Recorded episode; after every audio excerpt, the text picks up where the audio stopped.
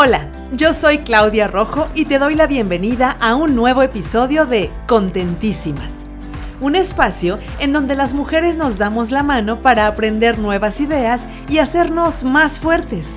Un sitio seguro y libre de juicios en donde podemos crecer juntas escuchando historias de otras mujeres maravillosas que nos inspiran compartiendo sus experiencias, retos, aprendizajes y logros. ¡Iniciamos! Pues de nuevo estoy aquí con ustedes, súper contenta eh, de tener a Carla Reyes en esta charla en la que vamos a hablar de temas eh, que son súper eh, esperanzadores para las personas que hemos vivido esclavas de las dietas durante muchísimos años. Me da mucho gusto saludar a Carla, eh, se las presento, ella es licenciada en dietética y nutrición, tiene más de nueve años de experiencia en consulta privada y se especializa en alimentación intuitiva bajo el enfoque de salud en todas las tallas. Carla, ¿cómo estás? Muchas gracias nuevamente, me encanta saludarte. Hola Clau, ¿cómo estás? Muy bien, gracias. Pues la verdad es que hablar de alimentación intuitiva, de no dietas, de gordofobia, de salud en todas las tallas es algo que para muchas personas, sobre todo para muchas mujeres, era muy, muy nuevo, pero es más nuevo y es muy sorprendente conocer a una nutrióloga como tú, a una especialista que es antidieta. Cuéntanos un poquito eh, cómo fue eh, tu formación y cómo es que decides irte por esta por este nuevo enfoque que es antidieta restrictiva. Sí, justo cuando hablo de estos temas siempre invito a las personas como a abrir su corazón y su mente porque son conceptos, como dices, muy nuevos, pero también que cambian nuestra forma de ver las cosas y nuestras creencias. Entonces, eh, ser una nutrióloga antidieta es justamente eso, es la dieta como tal, la palabra es lo que comemos todos los días. Eso es, una, es la dieta. Pero cuando nosotros ya hablamos coloquialmente es estoy a dieta, ¿no? Sí. Es eh, saber que estamos haciendo algo para bajar de peso, una pérdida de peso, para algún cambio estético, es que estoy a dieta. Entonces, ser una nutrióloga antidieta es eh, ir en contra o no estar a favor de las dietas para pérdida de peso intencional. Eh, sí estamos a favor, obviamente, de cualquier terapia nutricional que ayude y apoye a la salud eh, en cuanto a alguna enfermedad, por ejemplo, pero no con la finalidad de una pérdida de peso. Porque justamente eso es lo que nos ha enseñado la cultura de las dietas, ¿no, Carla? A perder peso, pero no es tan, no es tan sencillo. O sea, creo que el tema de la cultura de las dietas ha sido eh, muy sutil en la forma en la que nos ha eh, vendido la idea de que la delgadez es sinónimo de belleza, salud, bienestar, aceptación. O sea, ser delgada es como el ideal, ¿no? Sí, justo. Eh, la cultura de la dieta está por todos lados, ¿no? Y obviamente también en el sector médico. Eh, nos han hecho creer que la única forma de estar saludables es teniendo un bajo peso o un peso entre comillas normal o todas las técnicas para bajar de peso, ¿no? Y eso no es cierto. La realidad es que científicamente no hay nada, no está comprobado nada que la pérdida de peso se pueda dar a largo plazo. ¿No? O sea, todo es a corto plazo y generalmente las personas que hacen dieta y bajan de peso intencionalmente, el 95% de ellas regresan a ese peso o incluso arriba de ese peso. Entonces, esas estrategias nutricionales para peso intencional, eh, pues no, no, no son seguras dañan también la salud de las personas eh, y, realmente no sirven para lo que lo podríamos estar haciendo, ¿no? Para esa pérdida de peso este, pues, ya de por vida. Oye, Carla, pero bueno, te escucho y, y por ejemplo, eh, yo recuerdo que la primera vez que escuché acerca de, de, de, todo este nuevo mundo de la no dieta y de la neutralidad corporal y de la salud en todas las tallas, pues sí dije, wow, esto está padrísimo. Pero la verdad es que sí, a, a, mi cabecita llena de cultura de dieta, le costó un poco de trabajo asimilar que todo esto existía era posible, pero además estaba como científicamente comprobado. Es decir, sí. El hecho de hacer dietas restrictivas para bajar de peso o para modificar la estructura de nuestro cuerpo, la forma de nuestro cuerpo, ha traído muchísimos problemas de todo tipo en, en muchísimas mujeres. Pero uno de los problemas más arraigados, me parece, y no sé si tú estés de acuerdo, tú eres la experta, es la gordofobia, que ni siquiera la tenemos como visualizada, ¿no, Carla? Sí, sí, eh, eso, al principio cuando escuchamos todos estos conceptos es muy difícil este, como aceptarlos al 100 por, por todo lo que nos han dicho la cultura de las dietas uh -huh. y una parte muy importante es la gordofobia, ¿no? Que uh -huh. la gordofobia es esa discriminación o hacer menos a las personas de talla grande. Uh -huh. este, no tienen las mismas oportunidades, son discriminados en el día a día, porque como alguna vez hemos platicado, eh, también la gordofobia es muy sutil y se da en cualquier ámbito de nuestra vida, o sea, desde la familia, desde el núcleo familiar, uh -huh. hasta ya eh, el sector salud, ¿no? Como estos sesgos o prejuicios que tenemos alrededor de la gente de talla grande.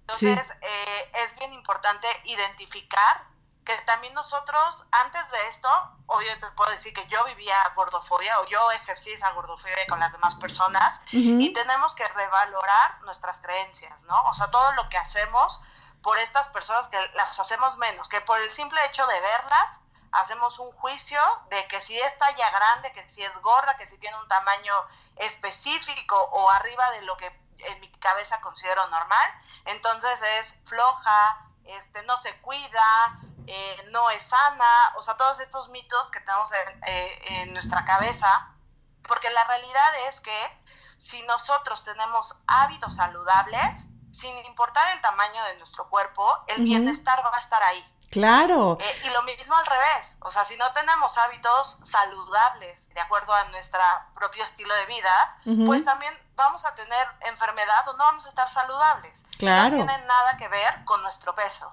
Ok, ahora, hablar de gordofobia es un tema extensísimo, pero me parece, pero me parece como que es muy puntual y que es muy importante justamente para entender después, o sea, lo que viene siendo la alimentación intuitiva y la salud en todas las tallas que tú eres experta en esto. Obviamente hay cualquier cantidad de ejemplos de gordofobia, desde los muy crueles, eh, ya sabes, el bullying a las personas de talla, de talla grande, eh, como tú decías, en la salud, sobre todo en el sector médico, es como bien sutil. Es como, o sea, la, la primera, creo, eh, muestra de gordofobia súper normalizada es cuando vas a una, a una consulta médica X, ya sabes, a una consulta médica sí. y te suben a la báscula. Como sí. por qué, o sea, como, ¿qué tiene que ver, ya sabes? Eh, sí, o sea, vas, no sé, al dentista y sales con una receta para pérdida de peso. Sí, sí, es así, así de fuerte, ¿no? O te dicen simplemente baja de peso, ajá, pero no sé, hay, habrá gente que lo ha intentado por miles de años, bueno, no, muchos años, ajá. este, eh, la pérdida de peso, pero pues no lo logra. Y, y eso hace que la gente de talla grande deje de ir al médico por esta violencia que está viviendo en el consultorio, ¿no? Y entonces el doctor es todos tus problemas de salud están relacionados con el peso. Oye, pero es que me duele, no sé, el tobillo, me duele la pantorrilla. No, no, primero tienes que bajar de peso sí. para que yo te pueda atender. Eso es gordofobia, eso es violencia también en la consulta médica. Claro, y, y bueno, y eso es en, en el tema de la salud, pero por ejemplo, en el día a día, Carla, Híjole, la gordofobia está más allá de presente. O sea, el otro día platicábamos de cuando vas a comprarte ropa a una tienda de estas que hay en, en todas las plazas comerciales y ves la talla XL y, y, dices, no inventes. O sea, yo jamás en la vida, o sea, podría haber entrado ahí cuando tenía 13 años. Claro. Entonces, y ves todos los maniquís, por ejemplo, y pues son flaquitititos, ya sabes, y te metes a cualquier página de moda, de ropa, de, o sea, de verdad, en donde sea, y pues todas son flaquitas, ¿no? Todas las modelos son delgaditas, porque pues ese es como el, el estereotipo de belleza. Tienes que ser flaca para estar bella y flaca para ser aceptada también. Entonces, cuando, cuando tienes otro, otro tipo de cuerpo, que no es precisamente el ultra delgado fit, pues claro, o sea, empiezan los, los muchos juicios, no solamente de afuera hacia adentro, sino de ti misma, contra ti misma, ¿no? Sí, porque nunca es suficiente, porque si tú te comparas con esos maniquís o con la, como dices, las modelos en redes sociales o en tiendas, pues nunca va a ser suficiente, nunca vas a llegar a lograr ese cuerpo, pero te hacen creer que sí. Entonces haces todo lo posible por lograr ese cuerpo, cuando en la realidad es que por genética, por estilo de vida, por muchas cosas, esa no es la realidad de los cuerpos. En la realidad de los cuerpos es que hay diversidad corporal. Y sí, o sea, la gordofobia, como dices, también es como un sector solamente de este plus size, ¿no? Este, tú vete para allá a la esquinita, allá está la ropa de talla grande. Y si no, si no te queda esta que es como para más delgada, pues entonces que pues nada más ponte a dieta, ¿no? Exacto. Y, tenemos que cambiar la forma de, de, ver esto, de decir, a ver, no, este es mi cuerpo, esta es mi realidad, no por eso lo voy a descuidar, pero así soy. Y tengo que buscar ropa para mi cuerpo y tengo que buscar todo lo que se adapte a mi presente. Exacto, o sea, es que como que la moda se tiene que adaptar a mi cuerpo, ¿no? Yo me tengo que adaptar a la moda, ¿no? Exacto. Ahora, esto que nos han vendido, uh, vendiendo desde el inicio de los tiempos, eh, va muy relacionado con, me parece, tres cosas fundamentales, Carla, que es la alimentación, el ejercicio y por supuesto una cantidad increíble de procedimientos horrorosos, eh, estéticos eh, y de, de, suplementos alimenticios, llámese pastillitas, purgantes, test, etcétera, etcétera. Pero a mí me gustaría centrarnos en la alimentación, o sea, nos machacan toda la vida con los carbohidratos son el demonio, no comas azúcar, este, restringe eh, las grasas, este, no puedes comer pastelitos, o sea, ya sabes, empezamos como a, a, hacer una división muy clara, pero también muy sesgada de la comida. O sea, esto es bueno y esto es malo. Y entonces, cuando yo como algo bueno, pues me siento muy bien porque soy una niña bien portada.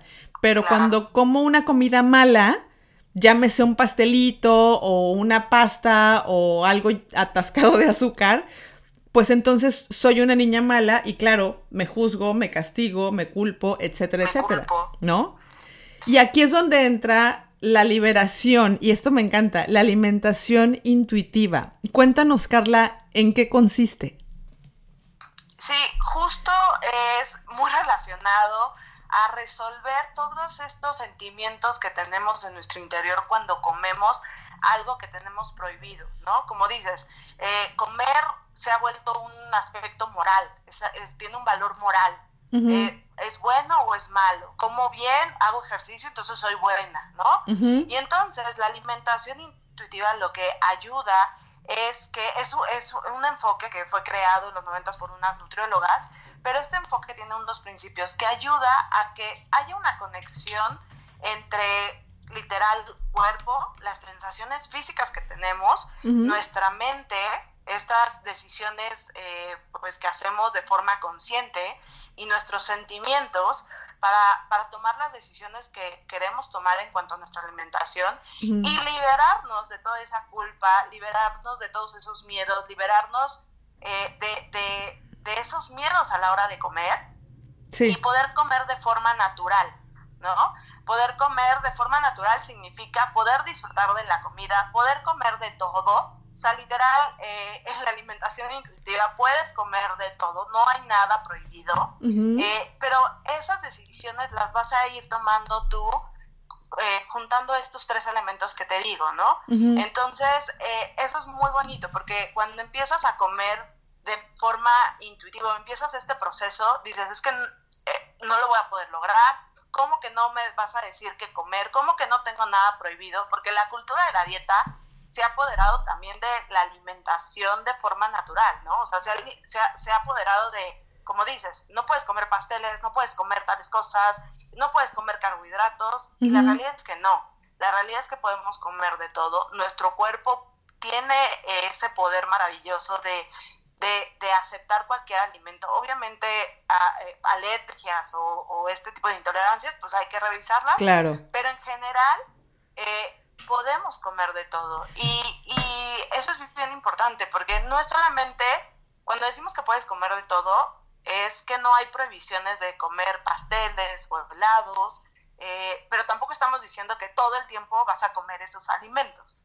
Porque al final tu cuerpo, perdón, sí, adelante. tu cuerpo este, va a decidir también o se va a sentir a gusto comiendo otros alimentos, ¿no? Pero es quitarle lo prohibido a lo prohibido. Oye, pero es que entonces aquí viene un, un punto que me parece que también es como súper importante, que es confiar y escuchar, o sea, aprender a confiar y escuchar al cuerpo, porque claro, como tú dices, hemos estado tan condicionados y condicionadas toda la vida en las dietas restrictivas y en qué puedes comer y la famosa pirámide de la alimentación y el plato del buen comer y todas estas jaladas que vemos por todos lados, que de pronto ya no sabemos escuchar a nuestro cuerpo. Y claro que, o sea, pensamos, o sea, ¿de verdad puedo comer de todo? Me voy a descontrolar. O sea, ¿sabes? No, o sea, es como, como, pues, pues voy a explotar, porque entonces a mí me encanta comer cacahuates, ya sabes, y si puedo comer cacahuates sin restricción, pues entonces voy a explotar de comer tanto cacahuate. Y la realidad es que cuando empiezas a practicarlo conscientemente, pues tu cuerpo te dice, pues sí, sí me gustan, pero no todos los días, ¿no? No todos los días, sino a todas horas. Exacto. Sí, la cultura de la dieta o las dietas en general, porque cambia, son modas, ¿no? O sea, es, a ver, actualmente, ¿qué está de moda? ¿Qué dieta está de moda o qué esquema nutricional está de moda, ¿no? Y entonces eso hace que sigamos reglas externas, en lugar de escuchar nuestras necesidades o lo que el cuerpo nos está pidiendo. Pero el cuerpo es muy sabio y hay que confiar también en nuestro cuerpo, hay que darle la oportunidad, porque yo siempre le digo a, mis pacientes, es como tu cuerpo siempre va a hacer lo que es, mejor para ti. A veces creemos que no es así, ¿no? Que el cuerpo va en contra nuestra, pero es todo lo contrario, el cuerpo siempre va a querer cuidarte, tú tienes que hacer lo mismo. Ahora, eh, estas dietas hacen que nos alejemos de nuestras necesidades verdaderas o que ya no las identifiquemos, ¿no? O que ya no las sintamos en muchos casos. Y entonces es volver a, pues hacer un diálogo, a hacer un viaje interno de lo que realmente necesita tu cuerpo, ¿no? De lo que realmente te está pidiendo tu cuerpo, porque tu cuerpo es capaz de decirte qué, cuánto, cómo, dónde, por qué comer. Claro. Y también escuchar esta parte de tu cerebro, porque al final somos seres racionales, pero de una forma compasiva y gentil hacia la comida. Ay, es que esta parte me encanta. O sea, hacer las paces con la comida es un concepto que para mí es muy nuevo, Carla, seguramente para muchas personas que nos escuchan también, pero que finalmente como que eh, personalmente me iluminó, y dije, wow, qué bonito, qué bonito se escucha hacer las paces con la comida, o sea, me puedo dejar de pelear con los bagels que tanto me gustan, me puedo dejar de pelear con, con, no sé, con cosas con azúcar que disfruto eventualmente, me puedo dejar de pelear con los taquitos, ya sabes, o sea, y además puedo aprender a escuchar mi cuerpo y y por lo tanto hacer las paces con mi cuerpo, porque este es otro punto que, quisiera que nos explicaras, Carla. O sea, al momento de iniciar con la práctica de la alimentación intuitiva, que definitivamente me parece que, eh, que es, es, vital que sea, en la mayoría de los casos, supervisada por una profesional como tú, pero cuando una persona elige la alimentación intuitiva, de pronto pues da el miedo, ¿no? o sea, de, para empezar, hay que superar la gordofobia, ¿no? Porque, porque tal vez subas de peso, o sea, porque tal vez aumente eh, o cambie la forma de tu cuerpo cuando estás practicándola, ¿no? Y eso puede ser en algunas ocasiones muy duro o muy difícil de aceptar, pero, eh, pero creo que el hecho de tenerle confianza a tu cuerpo es algo que eh, libera definitivamente, ¿no? Sí, sí, por supuesto. Yo eh, creo que el deseo a perder peso, Clau, nunca se va, siempre va a estar ahí, porque estamos en esta sociedad gordofóbica, cultura de dieta, y que espero que en algún futuro, este, pues ya no, ya no exista, ¿no? O sea, la minoría. Pero ahí está. Y la idea con la alimentación intuitiva y la confianza corporal es también tener estas herramientas para poder lidiar con todo esto, ¿no?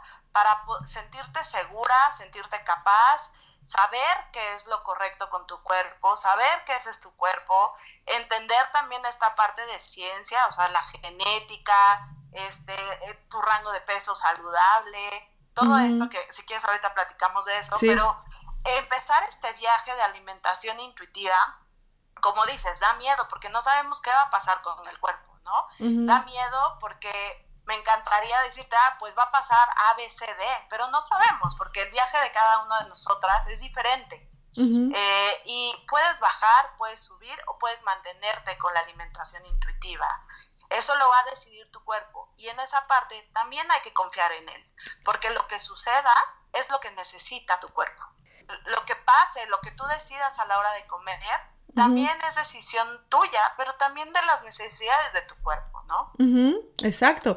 Y bueno, hay también esto que llamado el set point del cuerpo. O sea, esto también es, es como bien interesante porque lo acabas tú de decir, ¿no? El cuerpo es sabio y el cuerpo sabe cuáles son tus requerimientos, ¿no? O sea, no es lo mismo eh, los requerimientos que tenías cuando tenías 18 años de grasa, de, de, proteína, de músculo, de etcétera, etcétera, a cuando tienes 50, por ejemplo, ¿no? Y además cuentan mucho también las circunstancias físicas en las que te encuentras eh, y las emocionales. Y entonces tu cuerpo es el que define el set point, ¿no? Sí, ese set point es eh, ciencia, o sea, literal es un rango de peso donde tu cuerpo se siente cómodo, a gusto, y no necesariamente tiene que ver con esos rangos que nos dicen, por ejemplo, del IMC, ¿no? Este, cuánto pesas o cuánto pesas para tu talla, no, no tiene nada que ver con eso, es algo genético, no se puede eh, calcular, pero es algo que también tu cuerpo va a saber qué es, ¿no? Obviamente, entre más nos metamos con nuestro metabolismo, entre más dietas hagamos, ese set point va a ir en aumento, porque también es una forma de protegerse, el cuerpo se protege para esas hambrunas, que para él es hambruna, ¿no? Esas dietas intencionales y el cuerpo dice, oye, voy a acumular un poquito más de grasa, voy a acumular un poquito más de peso, porque no sé cuándo va a volver a haber una hambruna. No sé cuándo vas a decidir dejar de comer y no tener esos requerimientos, ¿no?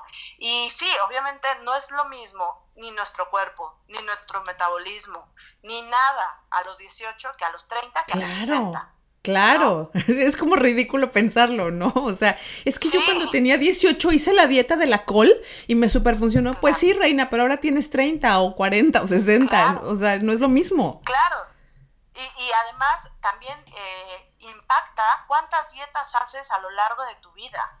No es lo mismo, o sea, siempre se escucha el, es que yo cuando hice mi primera dieta pesaba tanto y bajé tanto, me fue súper bien, este, en pérdida de peso, y ahora que ya voy, este, no sé, en mi quinta dieta, diez veces he hecho dieta, pues ya no es lo mismo pues sí, no es lo mismo y no va a ser.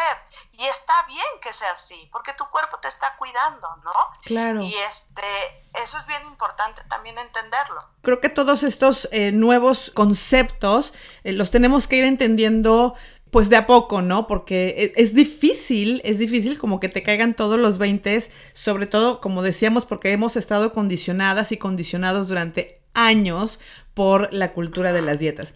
Otro de los temas que mencionábamos, Carla, es el ejercicio. Ya sabes, el ejercicio, al menos en mi caso particular, y yo creo que eh, muchas eh, mujeres que nos escuchan estarán de acuerdo, yo lo hice muchos años como castigo. Ya sabes, o sea, me comí dos pingüinos, tengo que hacer una hora extra de spinning. o sea, y aparte hacía ejercicio que ni disfrutaba, o sea, odiaba ir al gimnasio, pero pues era, era pues si quieres estar fit tienes que hacer pesas, mi reina, ¿no? Y entonces era, ya ser, ¿no? sí, tienes que hacerlo. Y era como, o sea, era como un tor una tortura hacer las, las pesas y luego que te doliera el cuerpo horrible, pero bueno, pues me porté bien. Eso lo decía yo tanto, qué horror. Me porté bien, ¿no? Y, y entonces dejé de disfrutar el ejercicio, o sea, dejé de disfrutarlo al grado de odiarlo y de así, no quiero volver a hacer ejercicio en toda mi vida, nunca más. Pero resulta que el ejercicio es muy recomendable y es muy benéfico cuando está bien aplicado, ¿no? Sí, lo mismo que hacer las paces con la comida y con el cuerpo, que es muy importante, es también hacer las paces con el ejercicio. Porque nos han dicho que tienes que hacer X ejercicio para perder tantas calorías, ¿no? Y solo nos enfocamos igual en lo externo, en lo externo, en lo externo. Pero, ¿qué pasa con nuestros gustos, preferencias, eh, pues también accesibilidad al ejercicio, ¿no? Eh, nuestro tiempo, la calidad, o sea, eh, el hacer las paces con el ejercicio eh, va para los dos lados, ¿no? Uno es, como dices, esta forma de ver el ejercicio como castigo, de comí tanto, entonces tengo que perder tantas calorías y de aquí no me muevo hasta que lo logre, o hacer ejercicios que no disfruto, como va hacia el otro extremo también, ¿no? O sea, eh, si no hago ejercicio, ¿por qué no lo haces? Este, ¿qué, ¿Qué es lo que falta? ¿Qué es lo que necesita? ¿No? Porque muchas veces la gente deja de hacerlo por esta misma gordofobia y cultura de la dieta. Estas mujeres de talla grande que a lo mejor no hacen ejercicio porque son juzgadas, las ven feo en el gimnasio o en cualquier lugar a donde vayan a moverse y entonces dejan de hacer ejercicio. la idea con tanto la alimentación y el ejercicio es ver este punto eh, medio Está como, pues como ondita, a veces me gusta más, a veces me gusta menos, y descubrir otra vez el, el placer por el ejercicio que tengas disponibilidad, pero ¿sabes qué creo? Que como que encontrar el disfrute, porque ¿sabes qué pasa, Carla? Yo creo que de pronto estamos tan bombardeados por estos cuerpos fitness y entonces, ya sabes, a veces a, estas mujeres haciendo súper, así unas clases cañonas de, de, no sé, llámale, de spinning y corriendo kilómetros y kilómetros y levantando pesas y así. Y tú dices, pues, pues es que a mí me gusta caminar. Y entonces como que tú sola, o al menos yo, yo decía, pues es que caminar ni es ejercicio, o sea, qué chafa, ya sabes.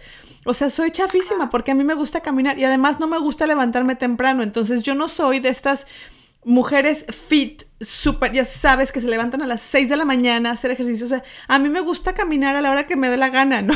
Y aparte el tiempo que me da la gana y la distancia que me da la gana. Pero yo pensaba que eso no era ejercicio. Ejercicio es sudarle, ya sabes. Y no, o sea, de pronto descubres que, pues sí, caminar sí es ejercicio cuando quieras. Sí, exacto. ¿No? Eh, a veces pensamos que ese ejercicio, como dices, si estoy dos horas en el gimnasio haciendo pesas. Exacto. ¿no? O, todas estas ideas. Que también es válido tener metas deportivas, ¿no? E, eso es parte también de la vida y si lo disfrutas, adelante. Claro. Pero no con esta intención de de, como dices, martirizarme y obligarme a, a, algo que no me gusta y no disfruto. Y, hacer ejercicio literal puede ser desde cinco minutos o habrá días en que también tu cuerpo diga, necesito descansar y solamente estírate. O párate tantito del, del asiento donde estás trabajando y da una vuelta a la cuadra. Bueno, ya eso es movimiento. Y como nosotros hablamos, no es tanto el ejercicio, sino el movimiento positivo qué movimientos de tu cuerpo puedes hacer de forma que disfrutes y que cualquier movimiento que hagas eh, va a ser positivo también a tu salud, ¿no? Como dices, caminar, pues lo que quieras, cuando quieras, como quieras y como puedas también. Claro, claro, porque tampoco se trata de lastimarte los ligamentos, no sé, ¿no? O sea, haciendo un ejercicio que pues no te va. Entonces, bueno, hablamos ya de, la alimentación, que, es un punto importantísimo, y de hacer las paces con nuestro cuerpo y principalmente hacer las paces con la comida, o sea, dejar de etiquetarla eh, como buena o mala, dejar de castigarnos con el ejercicio y empezar a disfrutar el ejercicio. Pero, ¿qué sucede, Carla? Cuando, por ejemplo, las personas, y yo he escuchado y he leído incluso en redes sociales, ya sabes, de la, o sea, esto de la alimentación intuitiva no me va porque de verdad voy a engordar muchísimo. O sea, voy a perder el control y no hay manera de que yo piense que mi cuerpo es tan sabio como para que se vaya a controlar o, o autorregular, ¿no? ¿Qué pasa, por ejemplo? Y lo han dicho. Eh, o sea, ves por la calle de pronto cuerpos de verdad extremadamente grandes que incluso sufren para caminar, por ejemplo, ¿no? O, ya sabes, estas historias de personas extremadamente, extremadamente grandes, con, no sé si el término sea adecuado, tú me dirás, con obesidad mórbida que le llaman, que no se pueden ni levantar de la cama. ¿Qué pasa con eso?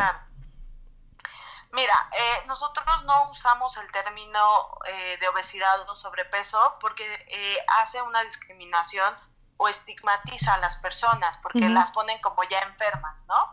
Este, por esto mismo del IMC y que pues no hay un peso como, o sea, normal o ideal, perfecto, ¿no? Entre comillas. Entonces, eh, una, lo mismo que hablábamos del set point, el cuerpo tiene la capacidad de autorregularse también metabólicamente, ¿no? Este, el cuerpo no empiezas a subir de peso y a subir, a subir, a subir, a subir hasta, no sé, lo que te imagines, ¿no? Eh, esa es una creencia que también hay que irla quitando poco a poco. El cuerpo se va a autorregular, ¿no? Probablemente después de tanta restricción, como dices, esta luna de miel donde como todo lo que me prohibí, pues probablemente subas un poco de peso porque pues estás comiendo, eh, ingresando otra vez a tu sistema todos estos alimentos que te prohibiste por tanto tiempo, ¿no? Sí. Y sí, puedes a lo mejor subir un poco, pero posterior a eso, a esa luna de miel que le llamamos, que puede ser que si comas, no sé, este, tres veces al día donas por una semana, dos semanas, un mes, no lo sé, ¿no?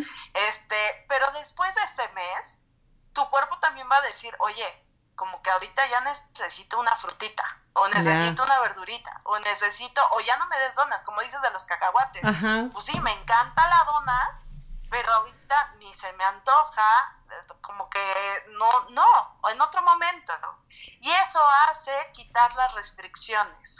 Cuando nosotros eh, nos acostumbramos a tener ese alimento a nuestro alrededor, quitarle el miedo a esos alimentos, que siempre tenemos por ahí un par de alimentos prohibidos, ¿no? Este, de no lo voy a tener en mi casa porque seguro me lo voy a devorar.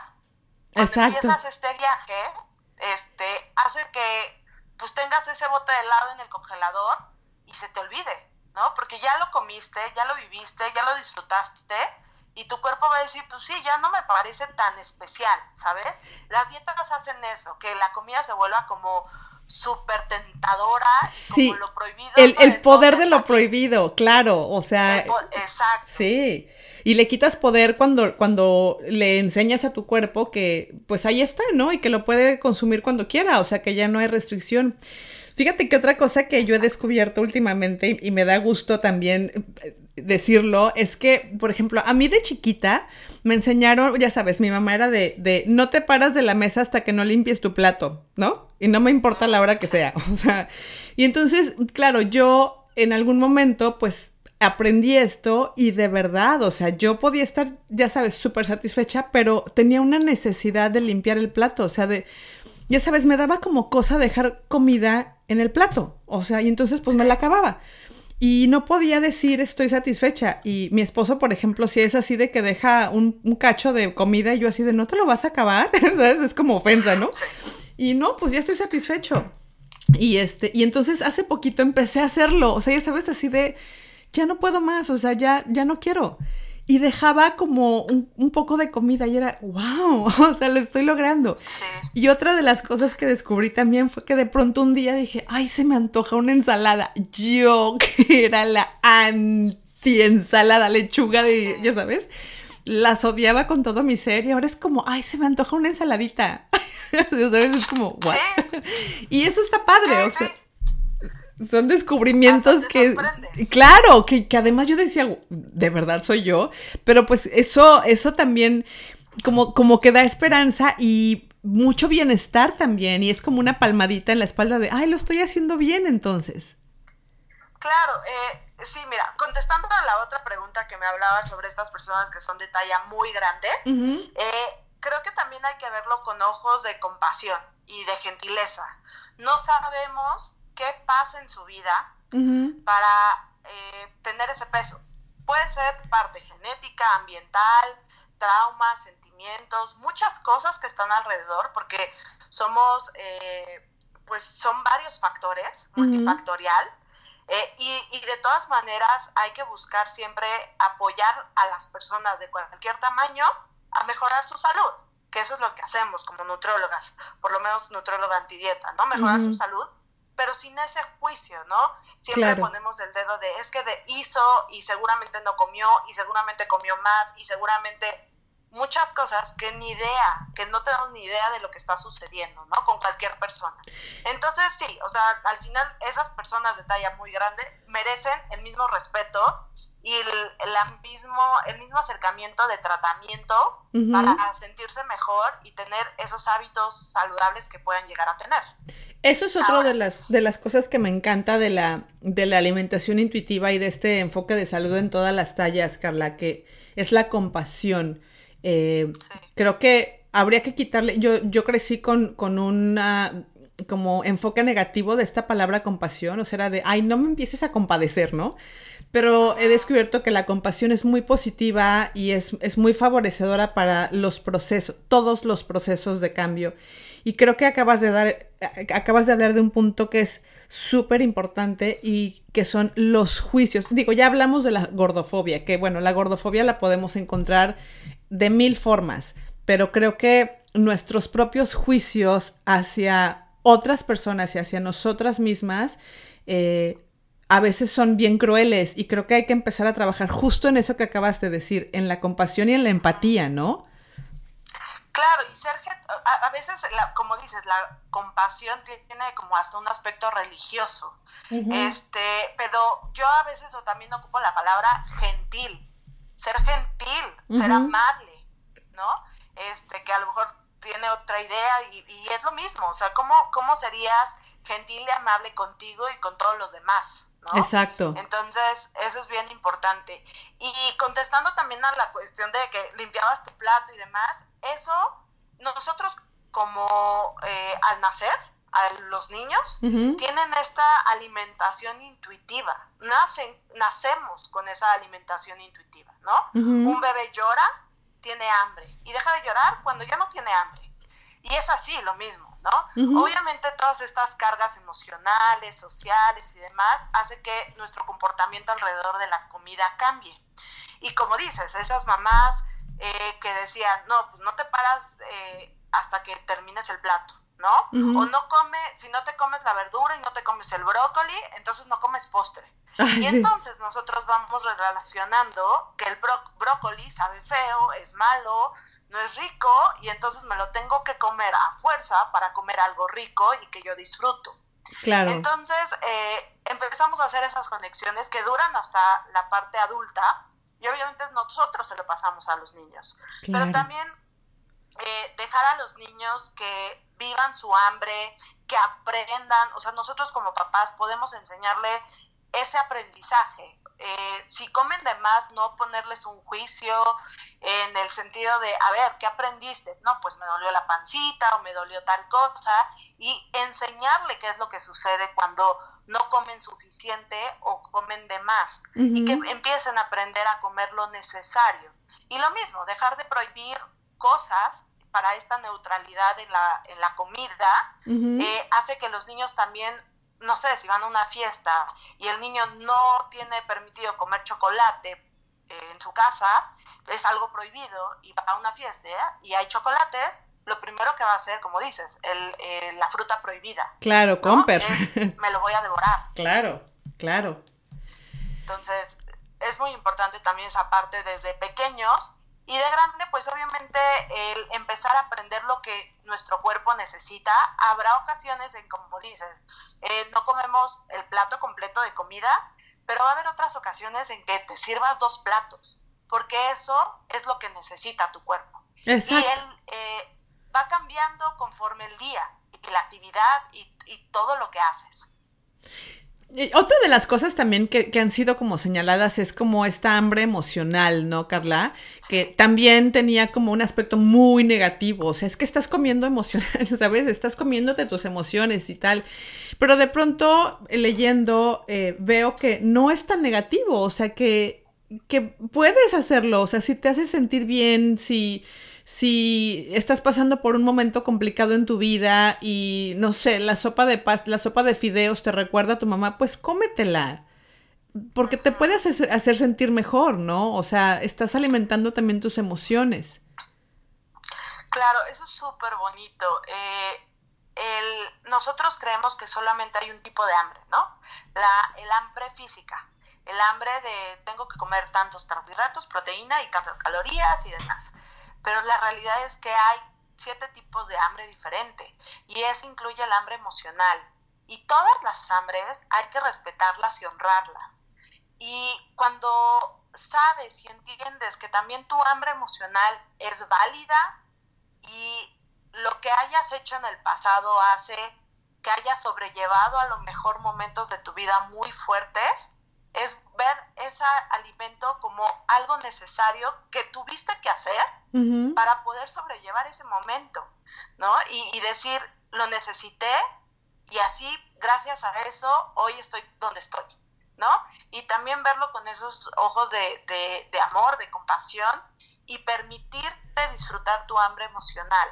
Eh, la realidad es que el hambre emocional o el hambre del corazón eh, es válido, lo puedes hacer. Se vuelve como algo más complejo cuando es nuestra única fuente de desahogo.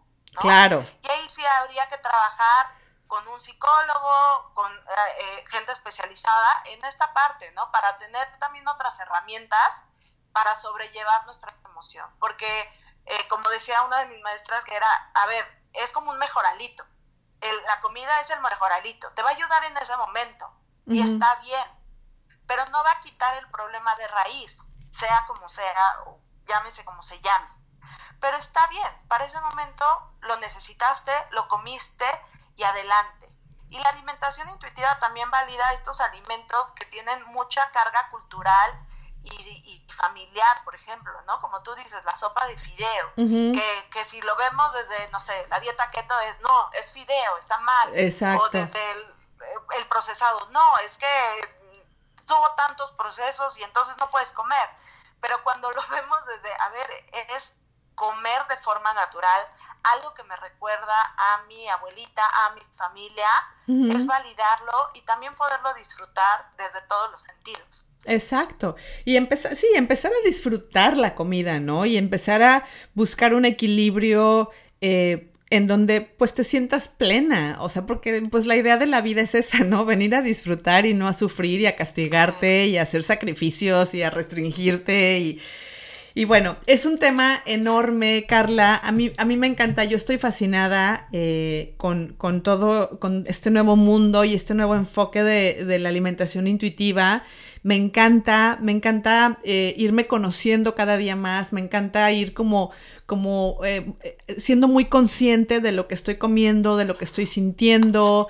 Eh, hay días muy buenos, hay días en los que, en los que me veo al espejo y digo, Dios de mi vida, hacia dónde voy, ya sabes, pero vuelvo a la compasión y digo, lo estoy haciendo bien, o sea, me estoy liberando de, de todos estos años de, dietas restrictivas, de, odio hacia mi propio cuerpo, de traumas, de complejos, y, creo que lo estoy haciendo bien. Eh, yo creo que el acompañamiento de una profesional como tú es muy importante también en muchísimos de los casos, así que me encantaría que nos dijeras dónde y cómo te podemos encontrar para las personas que ahora nos escuchan y que quisieran iniciar en este en este nuevo mundo de la alimentación intuitiva? Claro, eh, bueno, en mis redes sociales estoy como Carla Reyes con K, este, y es nut.alimentación.intuitiva y también mi correo electrónico es nutrióloga Carla Reyes, todo junto, arroba gmail.com. Ahí es donde la gente te puede eh, contactar y bueno, tú das, eh, ahorita das consultas privadas vía Zoom, ¿verdad? Sí, exacto. Eh, todo el tiempo he dado consultas desde antes de la pandemia en línea. Eh, lo bonito de estas consultas es que tratamos de que sea un espacio seguro, de aprendizaje, de no violencia, no tomamos como indicador el peso, ni medimos, eh, tratamos de que sea lo más gentil y amoroso con tu cuerpo y el proceso.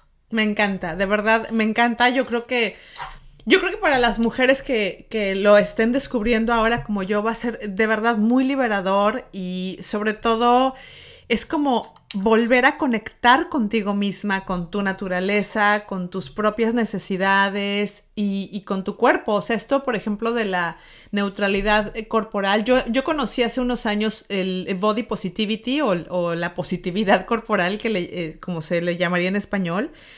Y me encantó, pero ahora la neutralidad corporal que habla de más bien poner los ojos en las funciones de tu cuerpo, ¿no? O sea, en, lo que hace tu cuerpo y no cómo se ve tu cuerpo, me encanta. Y eso yo creo que es, es tema para otro episodio completito del, podcast porque es, es, enorme, pero también es hermoso.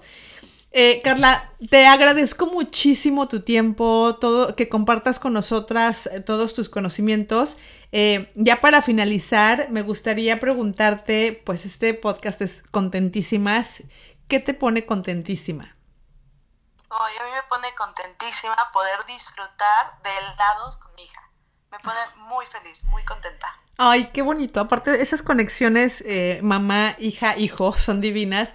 Y cuando, cuando un alimento te trae recuerdos, mi hija siempre me dice, mamá, los bagels me recuerdan a ti. Eso es eso es súper bonito. Por eso creo que son de mis favoritos. Carla, te agradezco muchísimo. Eh, muchísimas, muchísimas gracias. Y bueno, a todas las mujeronas que nos escuchan ahora, Muchas gracias. Eh, sigan a Carla, de verdad tiene un contenido increíble en Instagram y en Facebook. Y pues si tienen alguna duda, la pueden buscar eh, pues con toda la confianza del mundo, porque de verdad es además una, una antidietas muy amorosa, muy compasiva, que pues nos va a ayudar a sentirnos mucho mejor y a llevar este proceso de una mucha mejor manera, mucho más amorosa. Muchas gracias, Carla. Gracias a ti, Clau. Saludas a todos. Gracias, nos escuchamos muy pronto. Gracias por escuchar Contentísimas. Si te gustó este episodio, te invito a compartirlo con otras mujeronas que lo disfruten tanto como tú. También me puedes acompañar en Instagram, en donde frecuentemente subo contenido de valor. Me encuentras como Clau Rojo Blog. Nos escuchamos muy pronto.